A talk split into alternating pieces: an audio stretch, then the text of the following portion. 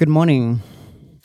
Today we celebrate the feast of the Ascension of the Lord, which, according to the Gospels, goes back to the tradition that after resurrection, Jesus appeared to his disciples, and for 40 days, most of the disciples saw him, talked to them, he touched them, told them as before.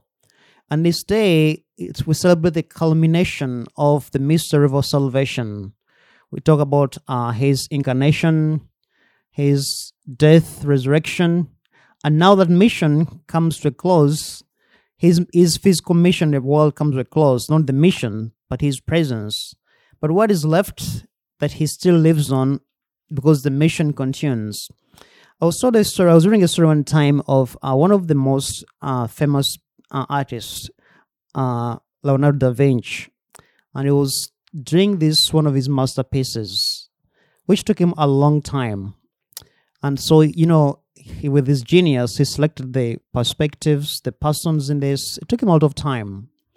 And as time went on, he called one of his students, one of the best he had taught, and he asked him, Could you finish my work? I looked at him and said, No, I can't. I can't even think about it. He asked him why. He said, Your work is a masterpiece. I can't even, I will ruin your piece, your work. To which Da Vinci looks at him and says, Will not what I have done inspire you to do your best? That's the message of ascension. Jesus is asking us, Will not what I've done inspire us to do our best? The ascension is not all about how the actions happen and take place, how Jesus is taken to heaven, but it's mainly about the mission he leaves them. The first instruction he gives them says, Stay in Jerusalem. It's a command. He knew that on their own, they can't do anything. So he tells them, Don't go anywhere, stay in Jerusalem and wait for the Holy Spirit. And then, once the Holy Spirit comes, he says, Then you'll go out to the whole world, proclaim the good news to all creatures. Now, this mission of proclamation is given to all of us, not only a few, all of us as Christians. We're told to go into the world. The question is, what is your world? Where is your world? It's the world where you hang around. Wherever you go is your world. Not going say, well, I my world is somewhere in Ireland when you live here. No, your world is here, in your home, in your neighborhood, in your school, in your workplace. That's the world. He says, go to the world and proclaim the good news. So he told it it uh, told us two things: to proclaim and to witness. How do we proclaim? By preaching, yes, by word of mouth. So, so we preach the word of God, but witness by our lives. How are our lives a reflection of God's resurrection?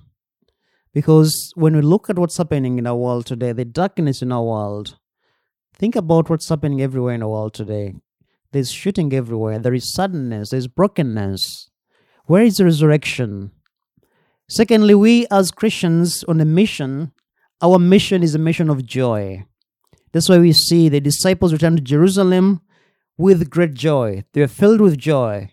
Their sadness that Jesus had died, that was leaving them, is transformed into joy, knowing that He's still alive and is going to be with them until the end, as He promises.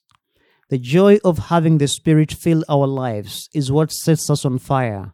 That in the midst of our struggles and challenges, this joy from the Holy Spirit always comforts us, keeps us keeps us going, push on further, because we know no one can take that joy away from us.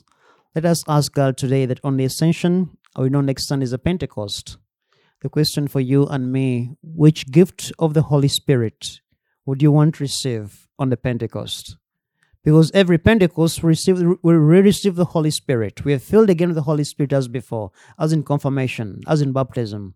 So, question for you: Which gift of the Holy Spirit do you need, and where do you see yourself being sent?